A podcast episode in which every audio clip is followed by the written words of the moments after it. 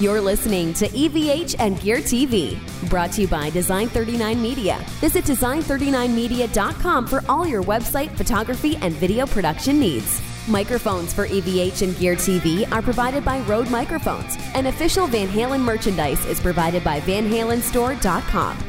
And now, here's your host from Ontario, Canada, EVH artist Eric Broadbent. Hey everyone, happy Sunday to you all. and Welcome to the Helix Hour, episode 11. We are live, and I'm joined today by Smashing Pumpkins guitarist Jeff Schroeder. Jeff, how are you? Doing good. Enjoying a uh, day off, actually. This is uh, one of the first days off we've taken over the last, I don't know, couple weeks. We've been working pretty hard getting the tour together. So it's nice to actually have a day off. For sure. Yeah, you were at the rehearsal hall yesterday, correct? Oh yeah, yeah, yeah. We usually, I mean, on a normal week, if we're just rehearsing or something, preparing for something, we we at least go six days a week. Wow. and how long of a day? Um, you know, it's been getting shorter and shorter because at first, I mean, when we started, let me see, six weeks ago, we had in Chicago, we it was just you know we call it just like music band rehearsals, and those mm-hmm. days were long, seven or eight hours. Um, just getting because it takes a lot to get the just kind of the infrastructure up and running. Guitar, what guitar am I going to use? What amps? What sounds? What songs? How do we play the songs? How do you orchestrate the parts? So that stuff tends to take a long time. But now that all those decisions have been made and now we're just running the set, it's you know we're there for like three three and a half hours. Perfect. Yeah. So it becomes yeah. almost like just complete memory, and if anything, now is just little enhancements you can kind of sprinkle over the uh, the set. Exactly. Now it's just kind of micro changes to presets and sounds, and you know I've chosen. I'm not really switching up guitars or anything. I know what guitar I'm playing on what song and all that kind of stuff. Exactly. We were talking about that in one of the shows recently as well too. I think it might have been with Andrew Bonica from Line Six. Um, uh-huh. I, oh yeah, yeah, yeah. I forget which on on his show it was. It could have been. I want to say it's him, but I might be wrong. No, actually, you know who it was? It was John Mulvey. That's who it was. John Mulvey from 3G Guitars. He was on here a, a week ago, and he was talking about one of his guitars, a performer guitar, and he he called it a performer for the sole fact that you know guitarists, a lot of guitarists, um, you know, in the in the field are opening acts for other people, and they don't get a lot of time to you know do anything, let alone switch guitars. So the less you can switch yeah, guitar, yeah. like in your case too, as well, that's kind of a blessing. You keep the mojo and the ball rolling, and there's no need to switch a guitar unless you absolutely have a crazy tuning or something like that. Yeah, and that's pretty much the only time now that I switch guitars is is it's it's has to do with tuning mm-hmm. and and we play songs, um, geez, in everything from natural to even well, we have one song that's where the whole guitar is tuned to C, oh, like wow. literally C to C. So drop three whole steps. Um, so when I switch, it's usually because of that. Um, when I first joined the band, I had the luxury of having a guitar tech and all that kind of stuff. I yeah, and you know, and finally making enough money to buy some guitars.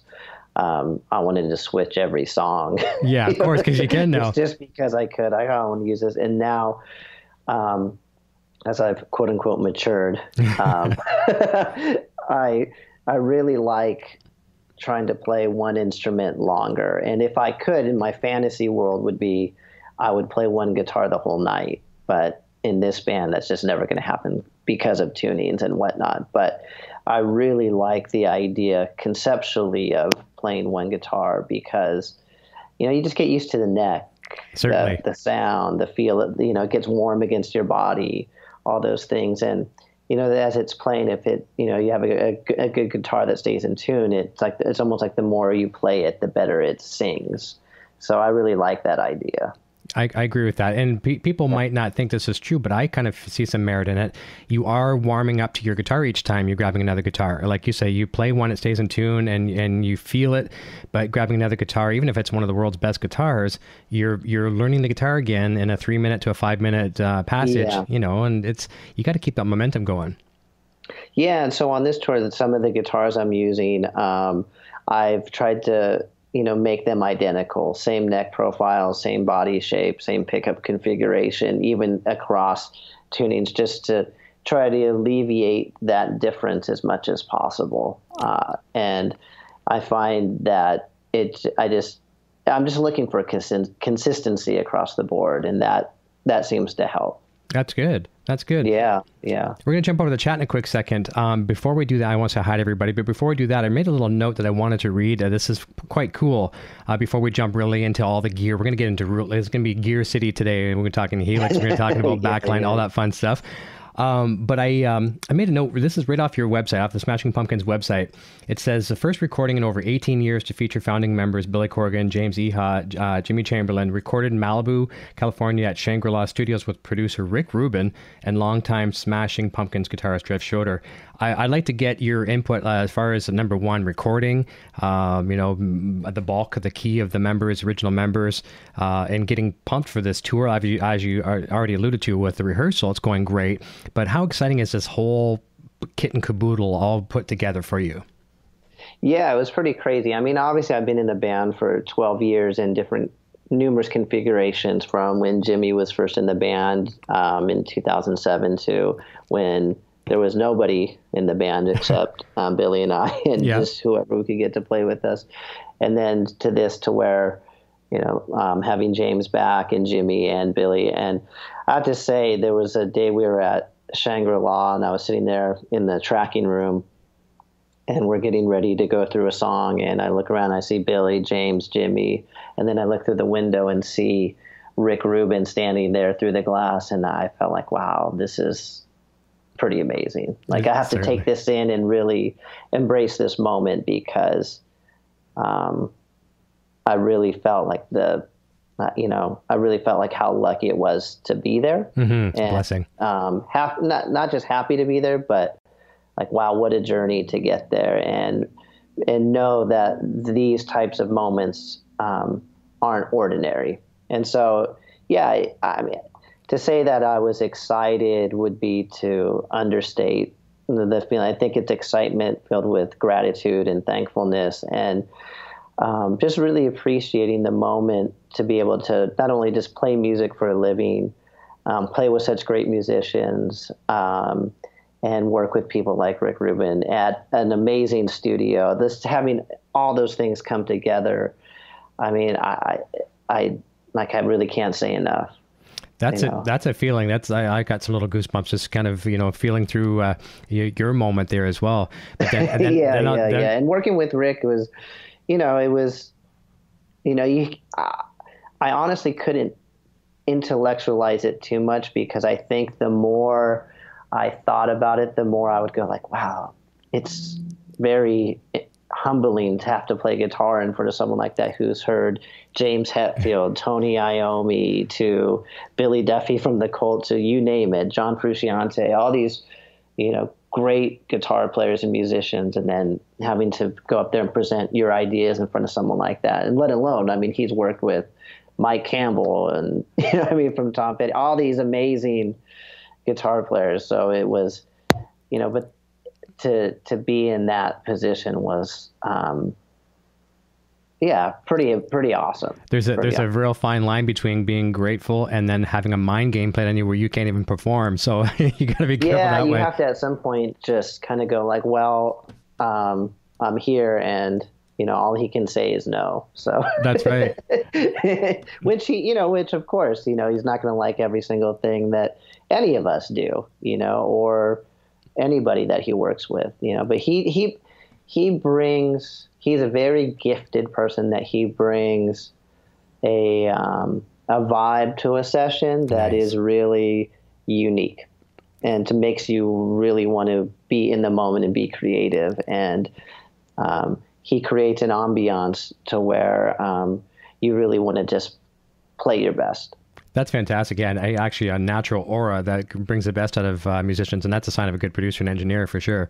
Yeah, yeah, yeah, yeah, yeah. And you know, the thing is, is you know, I think it was kind of different for us, where typically a Pumpkins, reco- uh, you know, album or session is very um, labor intensive. And this isn't to say that we didn't work hard in these sessions, but you know, Rick tends to work shorter hours. Okay. And so you go in and you play, you play live a lot more actually, and um, so I think that like the session seemed to move much quicker than a normal pumpkin session. And um, yeah, I think that was a big, you know, I mean, we recorded eight songs in you know three three and a half weeks. I mean that's that's good.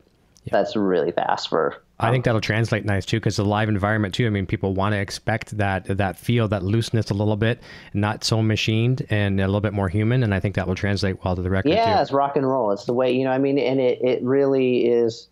You know, that was the way you know people made records like that for a long time, and we're lucky that we're in a situation where everybody is a good enough musician to where we can go and we can play together. That's right. Yeah, it works. Yeah. Let's uh, let's say hi to a few people in the chat real quick. I'm going to jump into some questions here as well too. So a bunch of people jumping in the chat. We've got uh, Terry's GG&G in the chat.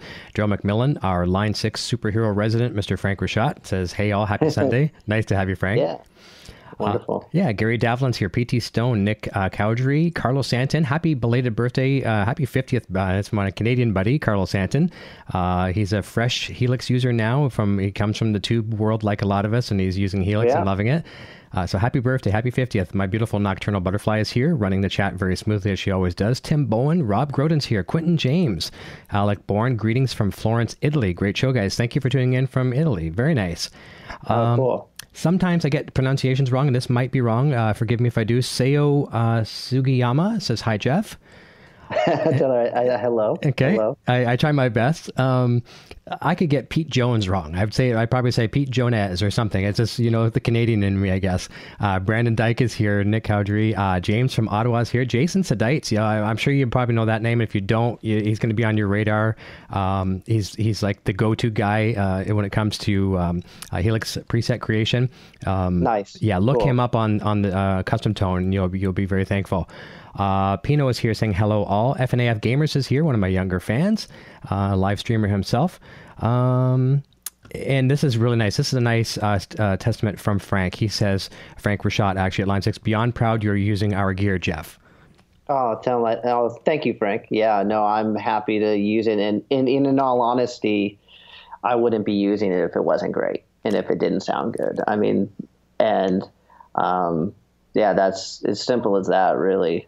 That's good. Yeah, that, that's the thing. I mean, you have you have the opportunity yourself to use just about anything, and I'm sure you know we don't have to go down that rabbit hole. But I'm sure there's people approach you. Not always a good thing either. I know that's the thing. That's the Having thing. too many options. Yeah. Yeah. yeah. I, I, love that, and we're going to get into right, right into some uh, gear discussion here in just a second. Uh, Frankenstein Doctor says uh, greetings from Houston. Uh, let me see here. Anteater seventy four. Jeff is an amazing player. Uh, Curtis Murata is here as well. Um, and here, here's something. Here's a uh, first question from the fans. Uh, Rob Groden says, "I'd love to know how Jeff and James are splitting up the parts James originally played on the older songs." That's a good question.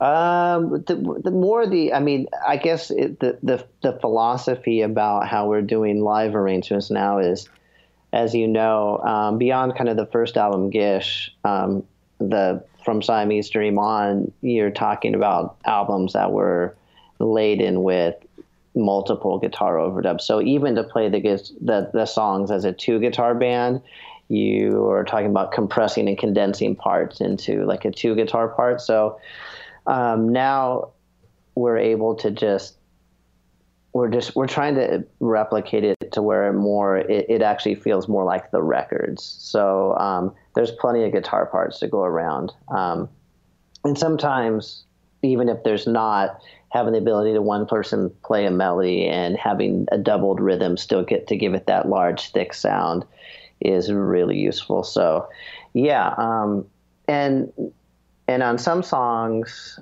um, like on some of the more Adore stuff you know, Billy's not playing as much guitar. He might be playing keyboards or just singing. So sometimes it's just James and I playing guitar too. So sometimes it just is just a two guitar format. But yeah, there's um, no lack of guitar parts to go around, to be quite honest. Well, I, and I really like the way, like, here's the thing people can have, I, have seen a lot of bands where there's two or three guitar players, and sometimes you almost think, okay, why?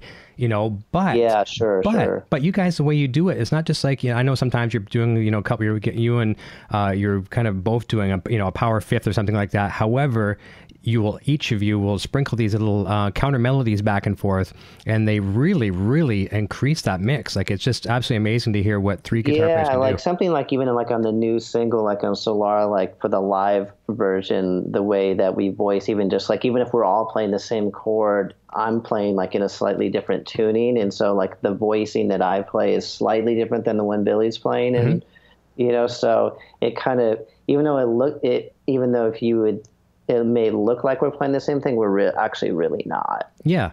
Yeah, well, Yeah. that's fantastic. So that's a good a good question and a great answer uh, for Rob Grogan. Yeah, yeah, and, and, and and you know, and another thing that's kind of that I would say on top of that is it's not the, the parts aside. Another part is is tonalities. Like we've actually spent a crazy amount of time on on guitar tones and tonalities and where we're fitting in within that type of EQ spectrum. So from distortion profiles to what guitar pickups to this type of guitar. I mean, it's it's a like I said, that's just a lot of a lot of thoughts gone into all of it. And I actually was having breakfast this morning with um, my guitar tech, and I haven't actually gone in to um, listen to what our front of house guy is doing with the mix, and he goes in there just to check because I just um, kind of just focusing on getting my stuff together. And he said that it it really sounds like he thinks that people will think we're playing to tracks Wow. and because that's how good and and there are some songs actually that some of the more electronic songs we actually do have some rhythmic backing tracks but sure, of course. even on the rock songs he said it sounds so good that um, people might think that we're u- using backing tracks but That's great. um, yeah yeah yeah so and if that's what people i think that's a compliment because like i said we're wor- working really hard on Yeah. on making it have that that sound Well, we're going to talk about your Jimmy Fallon performance in a second here too, and you want to talk about uh, amazing, amazing sound. We'll get to that in a second. Just going to continue with the chat for a quick second, but that's a great compliment. I'm glad to hear that. Uh, this is this is a cool um, uh, testimony here from Brent Bowen. He says he hello all, and he loves it when well-known artists choose to utilize the same gear that he's purchased, and that's cool. You know, some of this stuff is not necessarily the cheapest gear out there in the world. Uh, it's not the most expensive gear, but when you you know when you d- decide and commit to buying something that for some people is a large purchase, um, it's nice when you see some of these artists like yourself and some of the other artists that out there that aren't using it just because here here's a free product for you or something of that nature. They're using it because that's what does the job for them. So it makes us feel good as consumers. Yeah, no. Um, like I said, if if if Helix didn't sound great, I, I wouldn't use it. I'd use something different. Um, and I've used many different things in the past, but you know, I've had like a really long relationship with Line Six. My many bands ago, when the DL4 came out, um, we were at a studio recording, and the engineer had the DL4 and I ended up using it on a track. And so when our band got some money, I remember we had a band meeting and we had enough money to where we could buy two of them, one for me and one for the other guitar player. And so I've been using, uh, you know, and you know, a lot of those delay sounds and profiles have, you know, kind of migrated even up as far as um, into Helix, especially now that Helix has added the the legacy packs. And so I've been dealing with, with some of those algorithms for you know 20 years now. Um, so to where it's become a very big part of of my style and the way I play and um, certain the certain characteristics of the delays have become in particular become really part of what I want to hear. So um, using other stuff has always been I'm trying to look for those things. Um, like those types of sounds and those types of tonalities and whatnot. But um, I feel like Helix is they've really taken um, what they do to another level. And I, I mean, I, this is the, the deepest I've gotten in with it is on this tour and the programming. And the farther I get into it, the more I like it. Oh, that's good to know. Yeah, yeah, yeah. I have to say that it's um, inspired me to delve into that type of sonic guitar playing in a way that I'd kind of over the last couple of years maybe lost a little interest in. Um, you know, because I was always I was never a plug straight in the amp type of person. I always like to have effects and have that type of dynamic, that type of relationship between sonics and playing. Um, and then over the last year, I really decided to work on my playing in a different way where I, um, most of the time, if I practice whatever at home by myself, I just use a I don't even I play like a I've been starting I actually started studying jazz guitar. Okay. And so I play straight in, no effects, just make everything happen with the hands.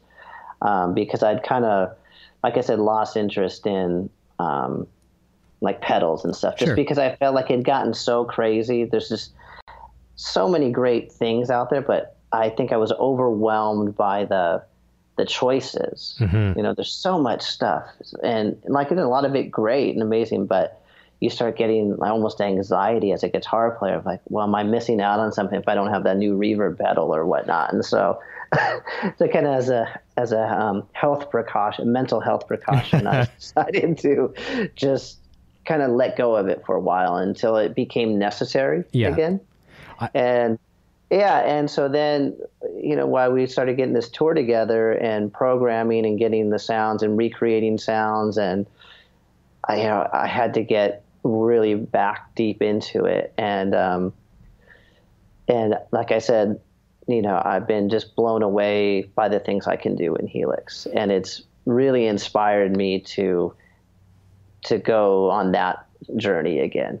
I'm really happy to hear you say that you were an effects guy. Oh, we got to thank you. Uh, super chat from uh, from uh, from Django. Thank you very much. That's very greatly appreciated. Super super nice of you to do that. He's a great supporter of the show.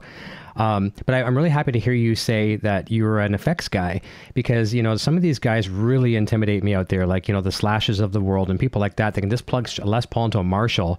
And yeah, yeah. you know and it's like wow it's i mean just absolutely amazing and and myself if i tried to do that i would sound like i, I just started playing guitar yesterday and i'm not saying i sound much better with effects but i certainly sound better with effects you know what i mean Yeah, yeah, yeah. yeah so that that's cool i'm No, glad to hear that yeah, and you know, a lot of times when we're playing, I mean, I'm not using anything other than this straight amp sound. You know, I mean, that's always the core is that straight up, you know, really, um, I don't know what we call we call it, kind of like this like a, a really jacked up, you know, guitar sound with a lot of, a, you know, kind of a lot of gain and stuff. Um, but that's it's kind of the foundation of what we do.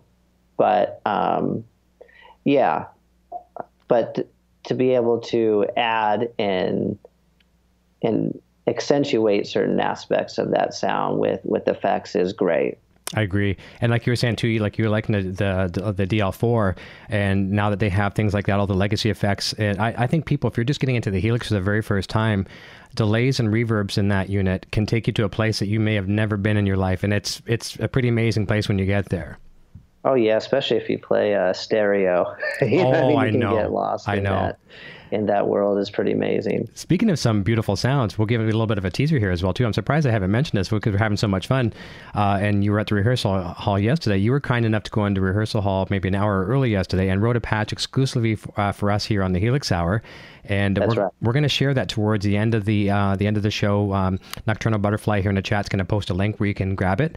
Uh, I'm just going to ask you to sign up to my mailing list. It's pretty simple. Just give me a name and an email address. It doesn't even have to be a real name if you don't want to, but it does have to be a real email address, and you'll be given a link to download that patch.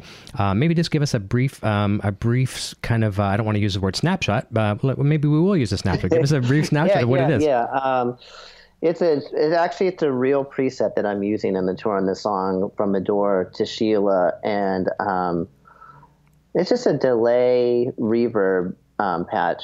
Um, and in the the preset that I am sharing, I'm using an amp model that I'm not using because I'm using um, a real amp Right. live.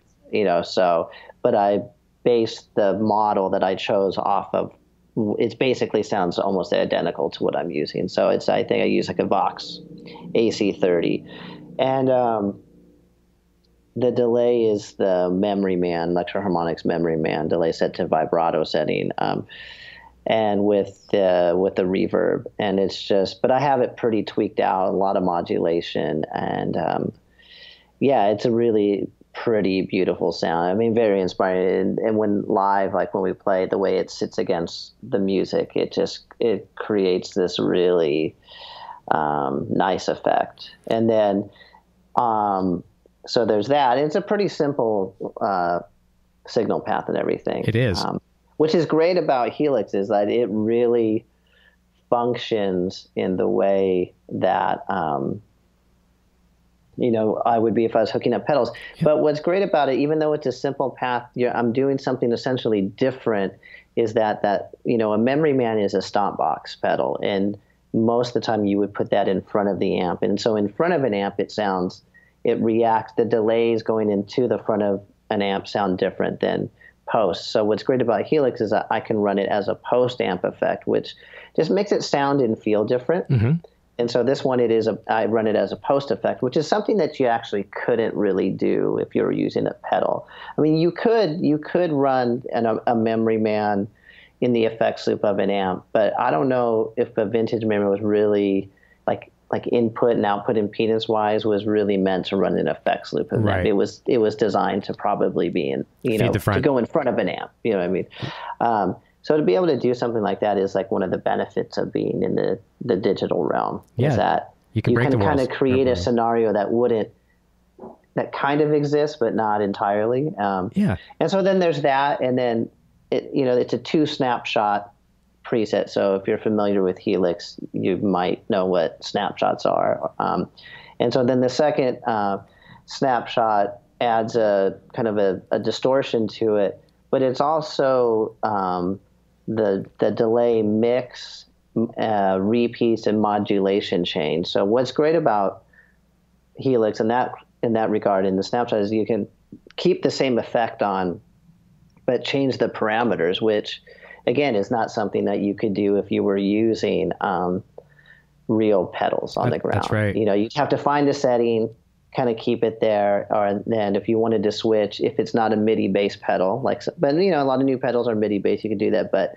but if you were using actual Memory Man, you'd have to go down and turn the knobs yeah. to get to get which which isn't practical. So the fact that you can do that is to me, like I said, like once you start realizing the potential of that, um, it's great. And so even on that snapshot too, as I'm running the distortion into the amp, I kind of tweaked a little bit of the amp pre, you know, um, settings as well because, you know, to get like the perfect clean sound isn't always the great the greatest setting for when you want to run a drive pedal in front sure. of the amp. And so being like I said, being able to do that stuff, it's man, it's so awesome. Yeah. I mean, just just just what I've all it, it allows me to do all the things that I've that I always wanted to do and wasn't able to accomplish. And it's so like once you learn how to do it once or twice, it's so easy. That's right. We've talked about this on the show many times, and I'm, i know for a fact you're going to say yes to this. I've mentioned this with Jason Sadites and many other guests I've had come on the show, some of the Line 6 staff, that you could probably right now have Helix in front of you using HX Edit and drop some effects blocks. I, I shouldn't say effects blocks, drop blocks, uh, amp blocks, effects blocks, all that kind of stuff, just painting them, knowing roughly what's going to sound like, and then tweak when you get to rehearsal. Is that easy? Absolutely. Absolutely. Yeah. Actually, and Drew, you know, because we're going to do, um, we added something to this set. Um, that we're going to do for, uh, at an at an event that we're doing um, later in the week, and um, and he's he asked me, hey, what what do you want? And so I could just over the phone, over text messaging, able to go like, hey, just build me a preset with this, this, and this, and we and we'll be like eighty percent in the ballpark, and then it'll be like literally. 10 minutes of tweaking. I mean, it's really like once once you get it up and running and you're familiar with the kind of programming architecture, everything, and mm-hmm. and the, and learning how the functions work it, it's it's super easy to use. Imagine if you had that same text message conversation and you said, "Okay, on the way, I want you to hit Guitar Center, pick me up 17 pedals, um, and exactly. uh, get a whole bunch of short cables, and try to get it uh, velcroed on there by the time I get there, and we'll see what, how it sounds." You know, what can you imagine that? If you don't like it, you're screwed. exactly, exactly. I'm gonna yeah, jump back to the chat for a quick second. We got PT Stone here saying, "First time watcher, thank you, PT, for jumping in. I really appreciate that." Uh, Matt Brewington says, "Hey guys." Um, Anteater says, uh, How quick was it to dial in the Pumpkins tones on Helix? As a huge fan, I have several patches I've created on my Helix. Did it adapt pretty quickly for you? Yeah. I mean, I actually. Um, I started using actually at the beginning of rehearsal because we, we tend to start rehearsals pretty loose. And I actually just had an HX effects, which, if you know what that is, it's kind of like just the a smaller version of Helix. I know you can't um, see me right now, but I'm holding one up. I'm there. Okay. Yeah, yeah, there we go. Which only has what one process, like like it's like half the processing power mm-hmm. of of a Helix uh, rack or floorboard, but it doesn't also have any amp models. So I was using that, and man, those things sound phenomenal. They sound great. So yeah. easy to use, and like I said, I can be up and running in.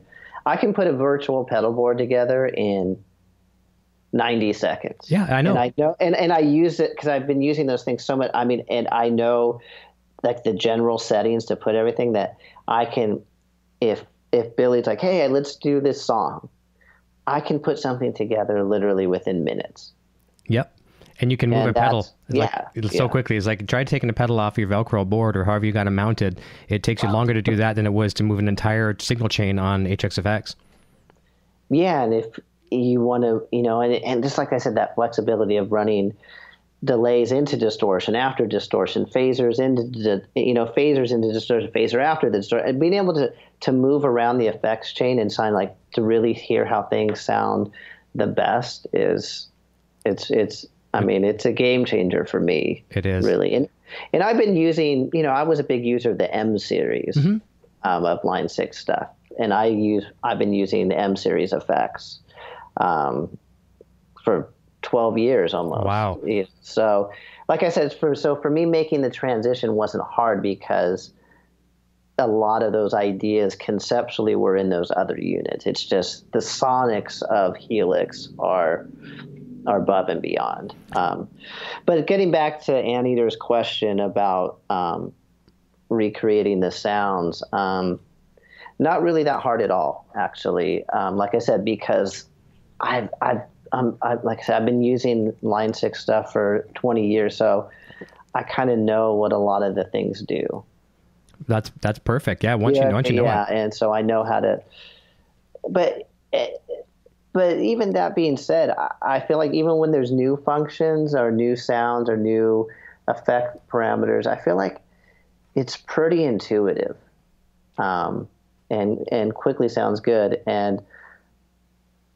Um, you know, Billy's actually using an HXFX on this tour as well. And that's the only pedal that he's using. I mean, we all, like I said, we all have regular, we're all using tube amps. Mm-hmm. So we're not using Helix for modeling, but we're all the effects that Billy and I are using are come from uh, Helix. And he's using just the, the floorboard, the HXFX. And he was, well, first because he heard me using it, was like, wow, that sounds really great. Can I try it? And so then he you know, tried it and was like, wow, this sounds awesome. So then he started using it. And I think within, you know, I, I gave him a few pointers, mm-hmm. got him up and running, you know, showed yeah. him how to put, put together a chain together. And once he got his hands on it for a day or two, and once he, he, he just shocked at how, how easy it is and how great it sounds. Well, you know, the cool thing is that's fantastic to hear. What, the other, uh, I guess it was almost two weeks ago, almost two weeks to the day, um, you guys played uh, the Tonight Show with Jimmy Fallon, and we had a couple nice crane shots. Beautiful cinematography on that show, believe it or not.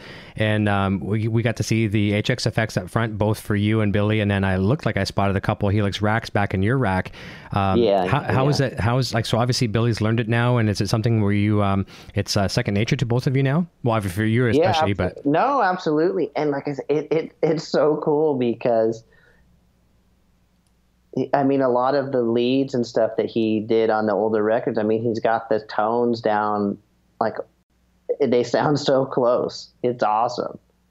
I, mean, it, I know. It's, it's, uncanny. I mean, it's really like, you know, we're sitting there playing and we're all on in ears. So it's, um, if you know, you know, I think most people are familiar with that now. So, you know, we all wearing basically headphones. And so it, you can hear everything really, really clearly, and that that that in and of itself makes you think about your guitar sound differently because you hear it like the audience is hearing. You hear yeah. the mic sound. You're not hearing your amp, you know, five feet away from you blasting. You're hearing it through a microphone through the console. So it's um, it's a different way of hear. You really hear how your guitar sounds out front. Yeah. And, yeah. and man, and it's so it it, it dude just as a guitar geek, it's totally cool. I, I, mean, I can imagine. The tones are, are, are dead on. I think people are going to be blown away. And it's consistent again and again. Yeah. You and I were having this really fun conversation off the air before we went live today, and, and I think I will share a little bit of it.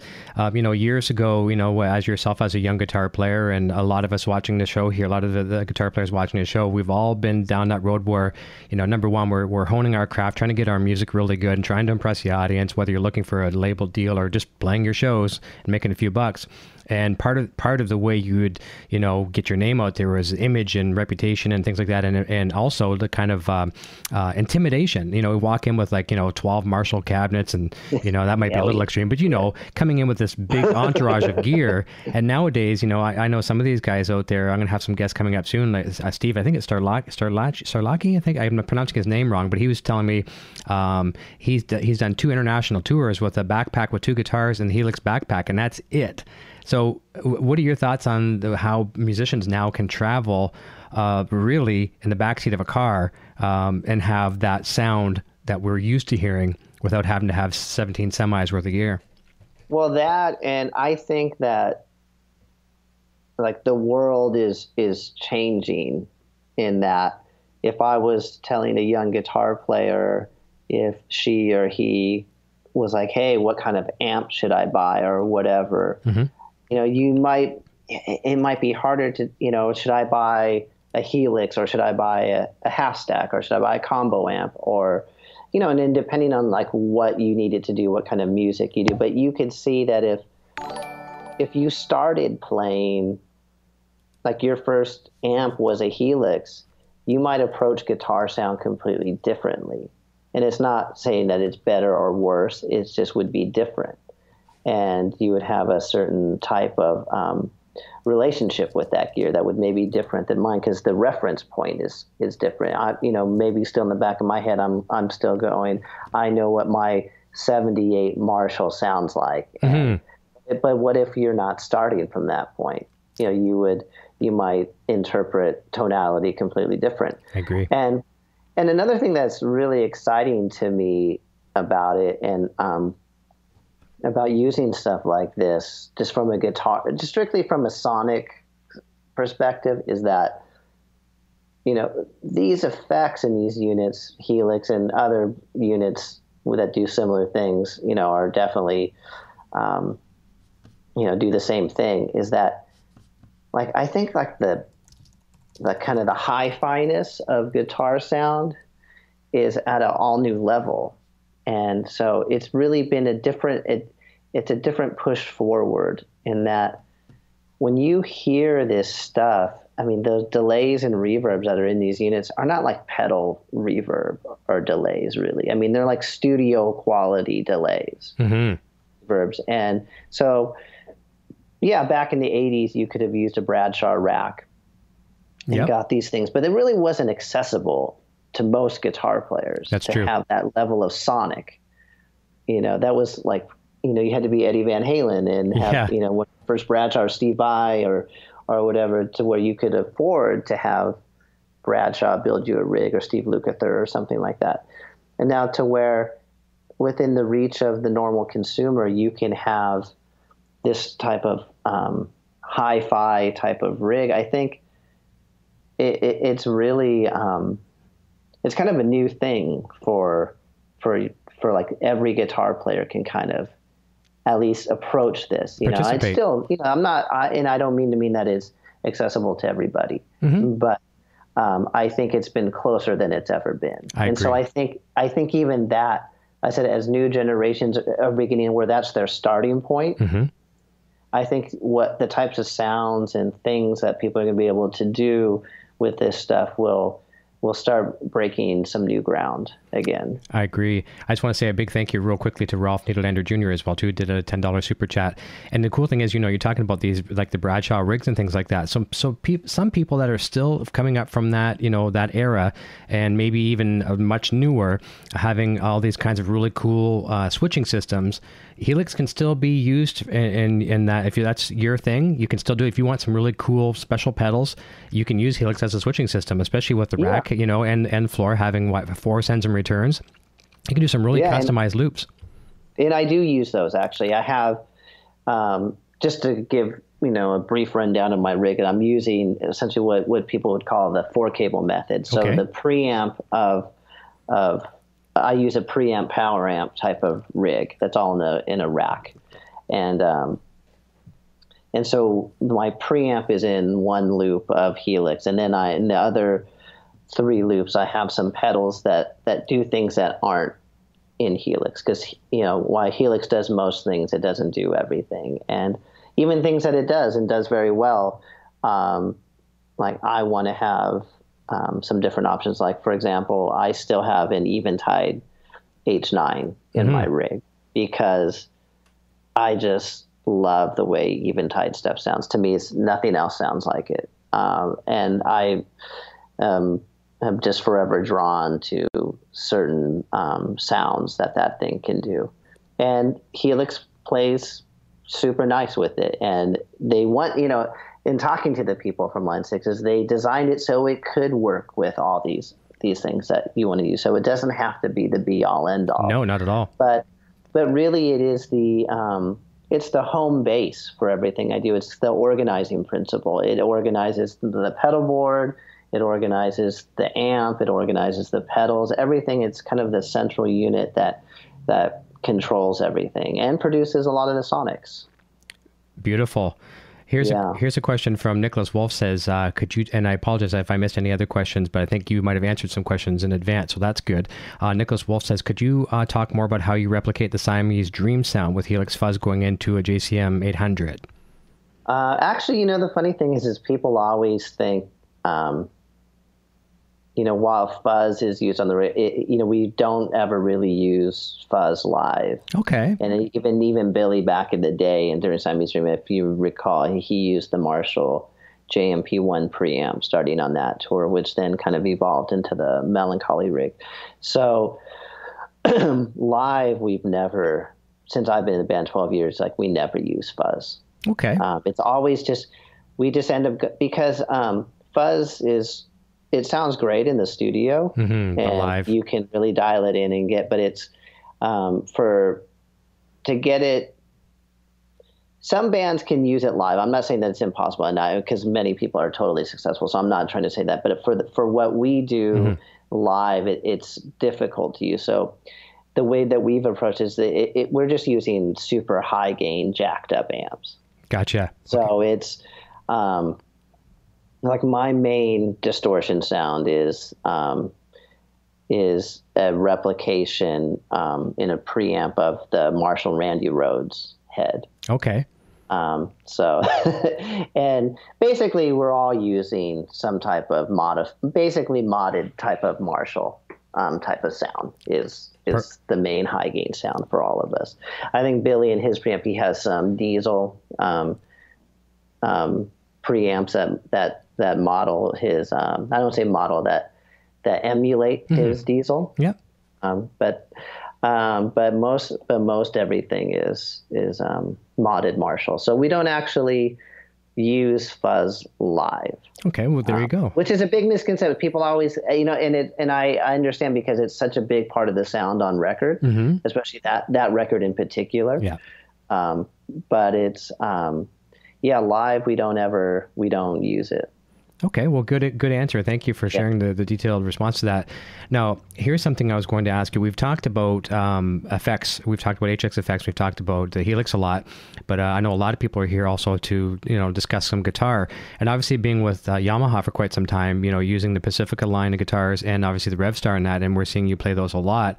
Um, can you tell us what it is about the Yamaha guitars that uh, you know just really make you feel comfortable with them? Yeah, actually, I started um, playing their acoustics. Okay. Um, because uh, Scott Marceau, who is the artist rep, um, he used to be at Duncan, Seymour Duncan, and so um, I had a long relationship there with him. And then when he moved over to Yamaha, he sent me an email. He said, um, "Would you be willing, if I sent you a couple acoustics, would you be willing to try them?" And I said, "Yeah, sure, of course." You know and he sent them, and um, I was using Taylor's actually, mm-hmm.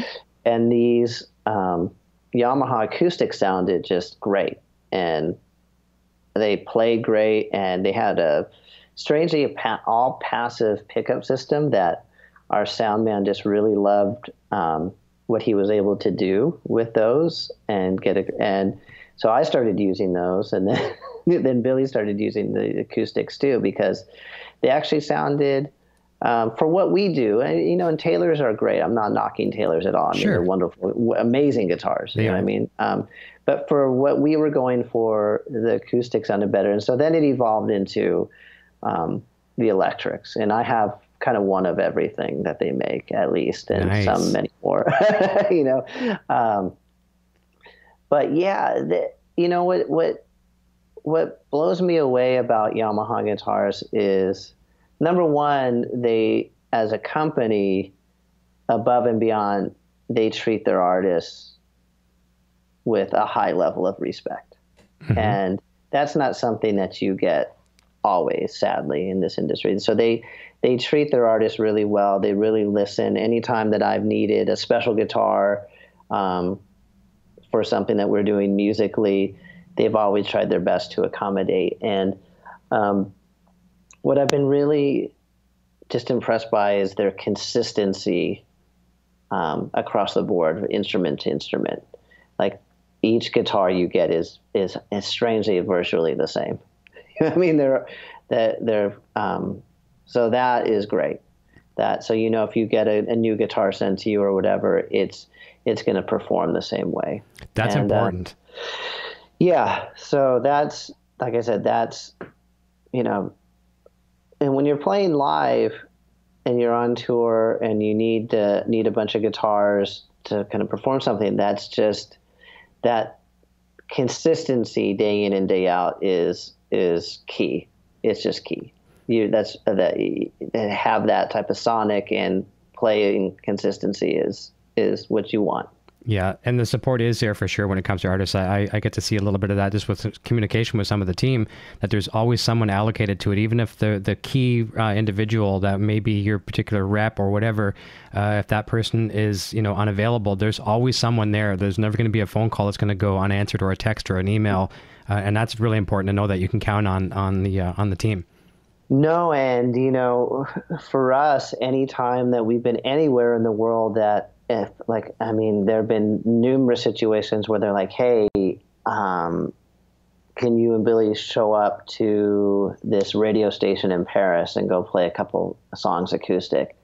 The local rep will have three guitars there, three or four guitars there immediately, and it's just like the one I have at home. Oh, that's awesome. That's really cool. You know what I mean? That's cool. Yeah, yeah, it's it's it's really uncanny. Yeah, it's great. Oh, that's cool. So nothing. You don't have to. You don't have to pack anything. Just show up and uh, and do your thing. Yeah, yeah. Like we really have confidence that if we have to show up somewhere and there's two guitars, you know, from Yamaha, that there's gonna be no problem playing them. Oh, that's good because like, that's Yeah. not always the case. So there's been some times before where people have you know have had to cancel performances. You know, with you know j- just stuff happens, Yeah. right? Yeah. Yeah. Oh, that's great. And I'm really excited about. I really feel like, you know, and you know, the guitar market is a tough one Mhm. because you're dealing with, um, you know, uh, a long history where you know, it's, and myself included, it, it, it's hard to take people away from their Strats, Les Pauls, Telecasters, and there's you know because those guitars were used on such iconic songs, especially for recording that you know you your ear wants to gravitates towards those things. Mhm. Um, I as a personally for me, um, I kind of like things that sort of push me out of my comfort zone, Mhm. and I think you know someone I've become semi-friendly with. Um, through because he uses uh, some Yamaha products. When we've been sending a few text messages, is um, Reeves Gabrels, who plays with the Cure now Okay. and um, he played with David Bowie in the Tin Machine, and he he's got this theory that he likes to play like like he plays Reverend guitars, Mhm. uh, like the, Billy does too, Right, and um, that he likes. But even back in the day, I think he played like Steinbergers and really weird stuff, and then he was playing like Parker Fly guitars, and like he really loves these Yamaha THR heads Okay. Yeah. Um, Beautiful.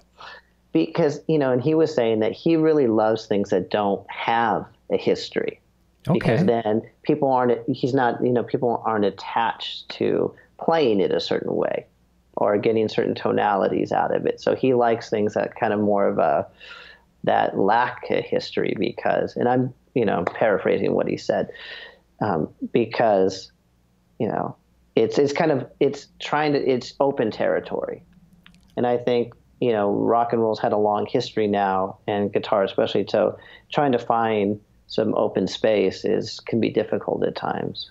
I agree. There's a young kid. He's a friend of mine on Facebook, Cameron Cooper. Uh, you look that name up when you have some spare time at the hotel, whatever, and talk about the THR, THR, whatever. Um, Yeah. He does like, and he's a Van Halen guy, and he, I mean, I'm telling you, this kid's the champion when it comes to. I shouldn't say he's a kid, but anybody that's younger than 20 years old is considered, or 25 years old is a kid. Yeah, but he's, he's amazing, and he does that amp justice. I think he sold probably at least several dozen of those things. But I like the analogy of the fact that the head. yeah, just that THR oh well, no, he's head. using that little combo, that little, you know, the Oh yeah, I got one sitting right here. They're yeah, amazing. Yeah, it's they're absolutely the brown sound kind of deal. It's pretty cool. And I want, Yeah, yeah, yeah. The green one has the brown one and brown two, and yeah. I live on those at home. Um, we only have we only have about nine minutes left, but I want to ask you a real quick question that's not uh, related to today's show, um, but people that watch my other show, the EVH and Gear TV. Um, so you've been spotted in the past of playing a really cool USA Wolfgang, and Yes. and obviously you know that we, that's what we talk about a lot on the other show a lot. I want to. I, I'm this is a complete novice here because I don't know the answer to this. Was that something you gravitated toward yourself? I know, like I've showed to the magazine, I've got it sitting here before. Billy's a good friend with Eddie, and you know we go back some years back. Did um did did Billy have any influence on Wolfgang for you, or was it? No, no, no. It's actually a great story. Um, uh, so I and it relates to you in many ways Okay. because it's everything to do with Canada. Oh, awesome. Okay, I- great. um, I um, we were on tour, and I had a guitar tech, and he was great. Um, but when we got to Canada, for some reason, um, he was not allowed in the country, Okay. and We'll we had a gig there. the next day. And so we were obviously, and, and there were there was like there's no way you're going to be able to resolve whatever for whatever reason why he can get there. Like this is going to take weeks to resolve. So obviously we didn't have that time. So we'd be like, well, I guess you're going home, and we have to, we have a day to find a guitar tech. so our production manager put in some calls and had quickly learned that Van Halen had just gotten home from tour and that Eddie's tech was in LA setting up Eddie's guitar rig at 5150 and was available. So I got this amazing guitar, to Craig DeFalco, who I think is out maybe with Journey now. He's Neal Schon's guy. Yeah, yeah. Amazing guitar tech. So he showed up and I remember, I think it was, I feel like it was Edmonton, you know, or uh, I don't know. I feel like it's Edmonton. He showed up, got there like three or four in the afternoon. I think maybe he got there for sound check. Then we sat down in catering after um, after sound check, went over the guitar list, and then did the gig, and he was flawless, unbelievable. Wow. I mean, you know, um, we had a pretty intense show at that towards the during the Oceania album, and then um, so then once I got to know him, he he's just a great guy, and so obviously he had just gotten um, done working with with Eddie Van Halen, and so of course I had a million questions, and then he said, "Dude, he's like, when you guys play LA, I'll I'll bring him down to the gig. He'll totally come."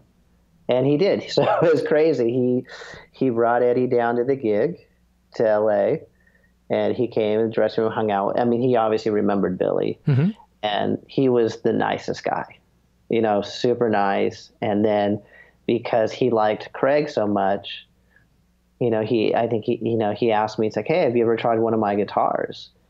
And I said, no, I have never actually ha- haven't had a chance to play one of the new um, Fender ones, you know, the VH line. And he's like, all right. And then like a week later, one showed up, and so Cream yeah, one? he had one set. Yeah, it's, and yeah, and I used it all the rest of that tour. Um, yeah, I actually thought about bringing it back again, and I maybe I will once we go through Chicago. I'll actually pick it up. Yeah, a couple tunes here and there, maybe. It's a great guitar. It's a great guitar. They're I fun. mean, great sounding guitar.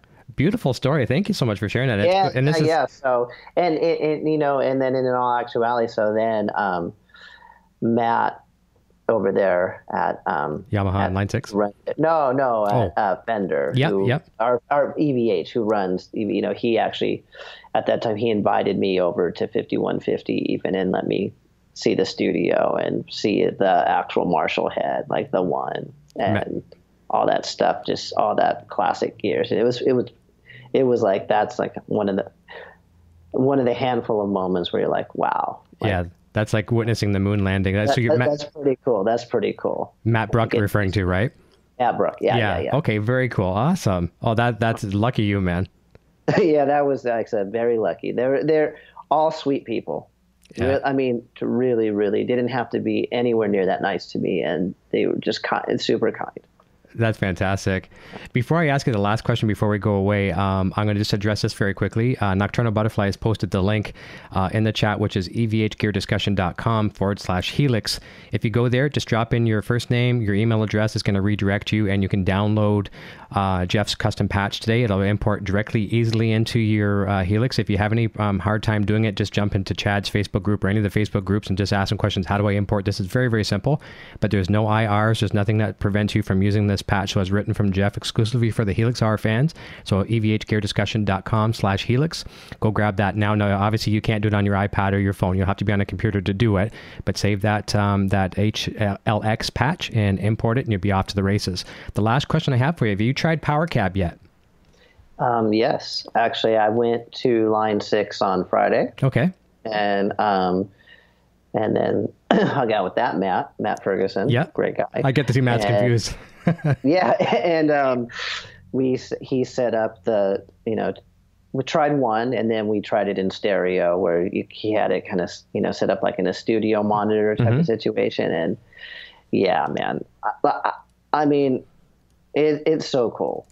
It, it, it's really getting to the point to where, I mean, they're figuring out all the issues that you have that if you want to use these types of units and you need to have some sta- if you need to have some sound on stage you can have that cab sound but you can still be sending a you know sound to front of house that has your modeled speakers or any combination of that stuff and yeah, it's really cool. I actually, I got to get a couple of those because they're, beautiful. I think even for when I'm home in Chicago and I'm play around and stuff, I, I, I don't know if I'll be bringing, you know, you know, all the ants. I don't know. I hate to say it. I, I know. I know. like it's so good. It well, it, it's just because what is exciting to me, and I don't care if we run a few minutes over because I know. Um, to me, w- what's exciting is that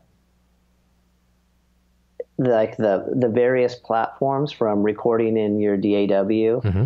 right, to playing live, to using a rack unit, a floorboard unit, whatever, is becoming. Um, they're all becoming um, integrated into each other. So even if you are not even if you're just running the software version through your DAW, native, you know, the, the native version, those presets will translate into your hardware version easily. You know, and then so yeah, and so then it may require a little bit of tweaking once you're like in a different room and playing with the band, but just the fact that you don't if you're if you're using this technology, you never once you get up and running, you never have to start over again. Agreed. And that is like to me I, you know, and I told myself this time because after a while it gets really old that it gets harder and harder to reinvent the wheel every tour of like putting together a new rig, a new pedal board, you know, and to where now I don't, I, I really don't see myself going back to that type of scenario anymore. I think, at least for now, until like the next wave of technology comes along, I think I'll be using Helix just as the home base for my rig. Um, because, like I said, I can integrate real amps or I can go all modeling. Yeah, it doesn't it doesn't matter. Like if if they if someone called tomorrow and said, "Hey, can you guys fly over to New York to play a television show?" I could show up. We could export a couple of my presets, you know, add some amp models, and go do one or two songs on the TV show without even using a regular amp. Exactly, you could, you could easily. Yeah, and then when I'm in the luxury of having like, well, you know, I'm very lucky that I have a guitar tech. We're on a full arena tour. Mm-hmm. You know that I can use a real amp with Helix and have that hybrid system. But like I said, that that ability to go into any scenario is awesome. And even one last thing, which is really cool, is that on Tonight Tonight, that song, um, for people who are familiar, I'm using an Electro-Harmonix Synth 9 pedal to emulate, um, you know, so I'm playing keyboard stuff on the guitar. Okay. And that pedal actually sounds really great just going DI. And I have it in a loop of Helix, right? With Oh, Helix, cool. I'm just sending it out of one of the unused XLR outputs Okay. straight in front of house, bypassing any preamp or any amp. And so I'm able to create a completely unique signal chain that is still housed within Helix. Isn't that something? That's great. And no, it's, it, I mean, I know it sounds like if, if you're not in that situation, it sounds like, okay, a bunch of nonsense. But Yeah. if you're in a, I guess this is what it means is if you're using Helix for multiple things, having all those different outputs, I mean, it's really a game changer, especially for someone who's maybe even like a playing an acoustic guitar. Like I could actually just plug in through Helix for my acoustic and set up an acoustic hmm Yeah. Oh, yeah, for know, sure. a, a- an acoustic chain and um, send that out the other unused XLR output. If I played, you know, um, if, if someone's a keyboard player, you can use one of the extra inputs and plug in your synthesizer or your keyboard and have separate effect chains for that and still not affect what you're doing on guitar. I mean, it's right. really cool. Yeah. I mean, it's really, it's really cool, really powerful. in a band situation, like you know, small band, you could be in the rehearsal hall and you could have keyboards running through one and vocal through one path. It's it's it's quite quite extensive. No, it's cool. Yeah. It's cool. Yeah, I- it's, it's really, yeah. Before the show today, I went on the website. I saw a couple dates that are very very close to me on the tour. So the tour kicks off in July right away, uh, and a pretty extensive tour. So you're hitting in my area. You're hitting in London and Toronto. And I was telling the, the boys really excited. He's going to become a new fan. Uh, he's made me become a fan of his music that he likes, like Gorillaz and bands like that. But now I'm going to turn Oh, him yeah, on. yeah, yeah. He's turning me on, or I'm going to turn him on to the pumpkin. So I'm going to come and see you either in London or Toronto, or maybe even both. So I'll look forward to it. whatever meeting you. yeah you know you're always welcome so whatever That'd you be want great. to do Listen, I, I can't thank you enough. A lot of people over in the chat are really grateful for the patch. So thank you very much. You you kicked off this feature. It's been something I've wanted to do for a while. So yeah no it's a great idea it's a great yeah, idea I'm gonna try to have as many guests as possible. Um, you know, provide a patch for the show. I think that'll be awesome. But listen, I will say goodbye to you off the air in a second. I know I'm, I'm thanking uh, thanking you from everyone in the chat. It was great to spend an hour with you today. Uh, a beautiful day, and uh, learned a lot uh, about your you know your first of all your passion for the product, and I think the couple things, some Cole's notes I took away, takeaway notes were the fact that you could play just about any gear you want out there, and you know having stuff provided to you uh, doesn't necessarily mean that it's going to be what you're going to use. You've chose Line Six. You're using the guitars from Yamaha. You're using Helix. Uh, you and Billy both now using HX Effects. I, I think it's a great testimony. yeah absolutely yeah Awesome. Thank you so much, Jeff. And everyone, thank you so very much for uh, tuning in for 60 Minutes for the Helix Hour today. Uh, thank you to the two very kind gentlemen who dropped uh, some super chats. That was totally appreciated. And it does it certainly does help uh, continue the, the production of these shows, uh, lighting and all that stuff, uh, you know, all the bandwidth and internet fees and all that kind of stuff.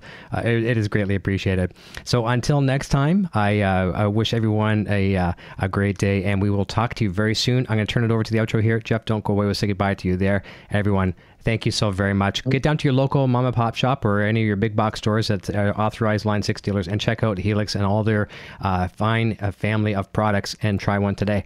We'll see you next time. Cheers. Hey, EVH Gear TV and Eddie Van Halen fans. If you are like me, you find the time to read books difficult. Why not have it read to you? Grab one of three critically acclaimed Van Halen audiobooks like Van Halen Rising by Greg Renoff, Running with the Devil by Noel Monk, or Everybody Wants Some by Ian Christe, available right now from Audible. Sign up for a free trial with zero obligation to get any one of these three audiobooks today. You can cancel if you wish after your trial membership expires and keep the book. There are many other great titles to choose from as well. Links in the description below, but just remember audibletrial.com slash E evhgeartv. Click the link below and go grab your first free audiobook. Thank you for listening to this edition of EVH and Gear TV. This episode is being brought to you in part by VanHalenStore.com. Shop VanHalenStore.com for the largest selection of official Van Halen merchandise and memorabilia. Be sure to check out our website at EVHGearDiscussion.com for more updates and follow us on social media.